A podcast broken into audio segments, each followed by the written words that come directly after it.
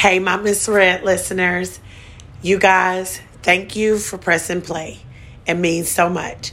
I want to go ahead and just give you a warning that this week's podcast is really going to be personal. Um, it could um, open up some things, but I really truly wanted to inspire. But I want to go ahead and give you a warning before you continue to listen. You're going to hear me, me in a situation. And I'm about to take you into that situation. It's not abuse or anything like that. So, um, but you will be able to hear some dialogue happen. So, th- again, thank you for listening to me each and every week. I hope you enjoy.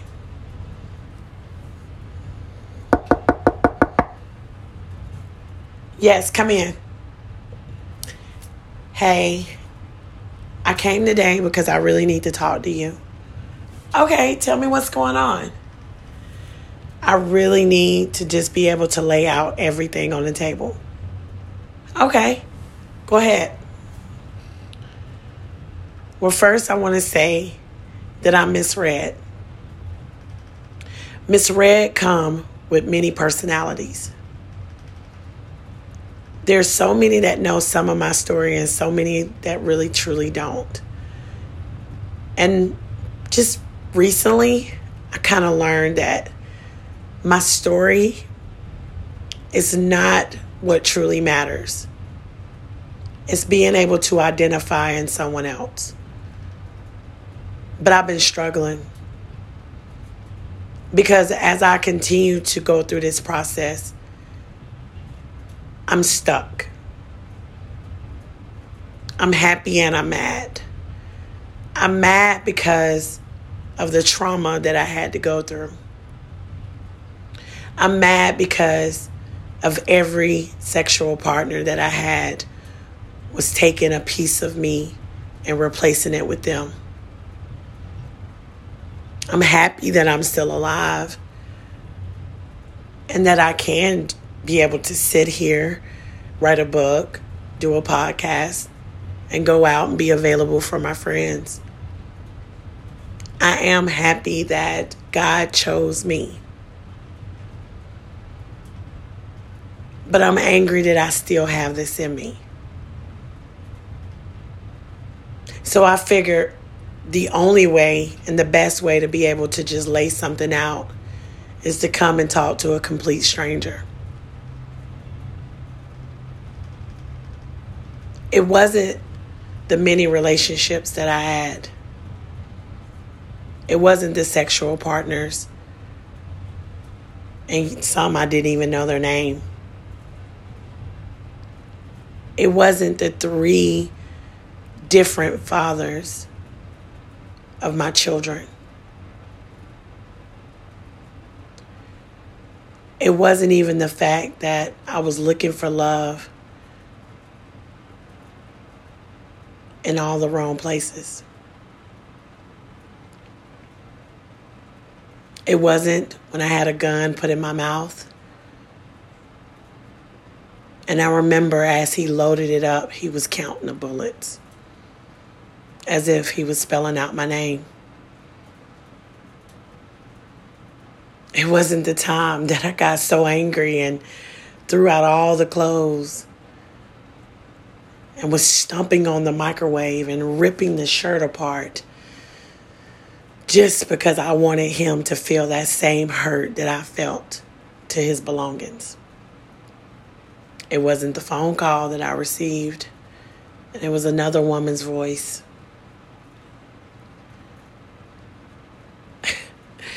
it wasn't even when I gave birth and he was marrying another woman.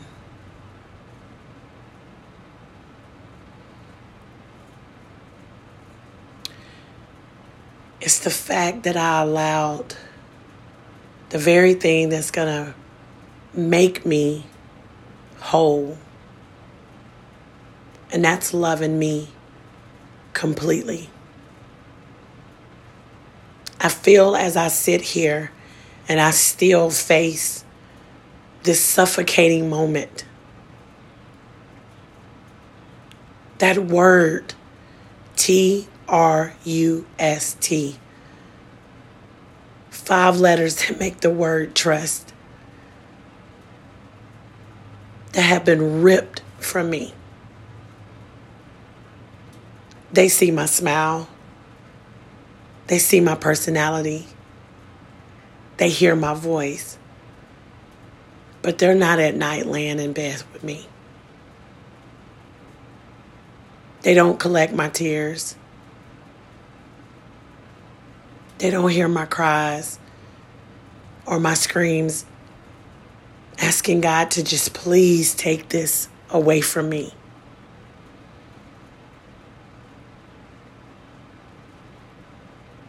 I began to think that my life was just a whole entire mess. That maybe when I was a teenager and I started doing things, of course I deserve what I'm going through now. I mean, let's face it, what you plant, you harvest. So why not? But then I thought, no, that's not it. It's so easy for someone to give you encouraging words or to listen to a podcast like me, Miss Red, and be inspired. And then once that button stops, the silence come, and that's all that's sitting there. It's you and your thoughts.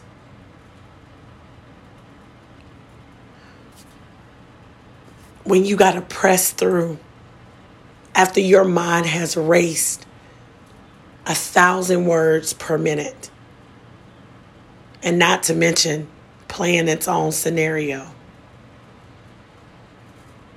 You feel like you've been captivated in a cocoon again, swallowed up with everything that you thought that you have overcome.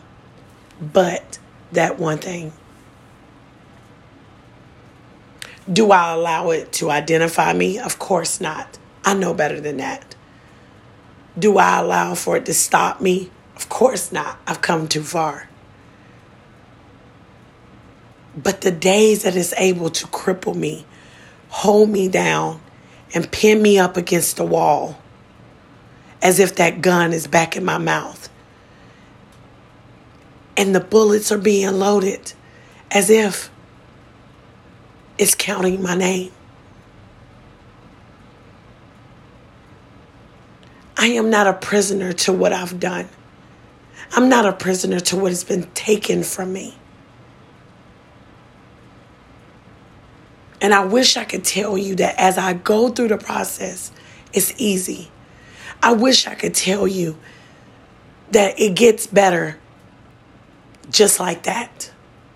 I wish I could tell you that you didn't have to walk through it. But as I'm sitting here, I began to realize that I will have to face it. I will have to walk through it. Because I'm learning as I can see clearly that I'm wrapped up in a cocoon that this is temporary. I'm uncomfortable because I got to come out of what is not of me. So you may be wondering why did I come in your office and sit down and open all this up if I had it all figured out? If I know what to do? Sometimes just allowing your words to just be music to someone's ears is a melody, even for yourself. Because although we got to go through what is uncomfortable, what really squeezes every bit out of us and calls us to feel like we're wrapped up in a cocoon there's still something beautiful that is being created. And that's a new me. as I turn back and I look at that long dirt road, I knew I would have to come to a rest stop. But it was only for me to identify and see what I was still carrying because I too have to leave this behind. Because my journey's not over. I still have breath in my body. I still have another day.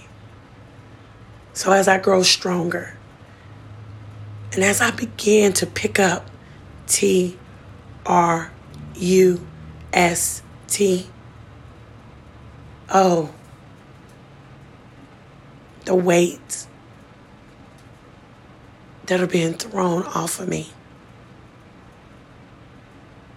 I'm going to be able to do this. And I just needed you to be my witness. Because I'm not done. I'm not finished. And I know that I have a long way to go. But I will never, ever be able to be misread if I never came and sat and shared this with you. So take all of your nasty junk, take everything that you feel that's suffocating you, and have a seat and let it out. Because it's not for someone to pick up the pieces and to remind you of what you've done. It's for you to be able to look back and see how far you've come. Signing out, Miss Red.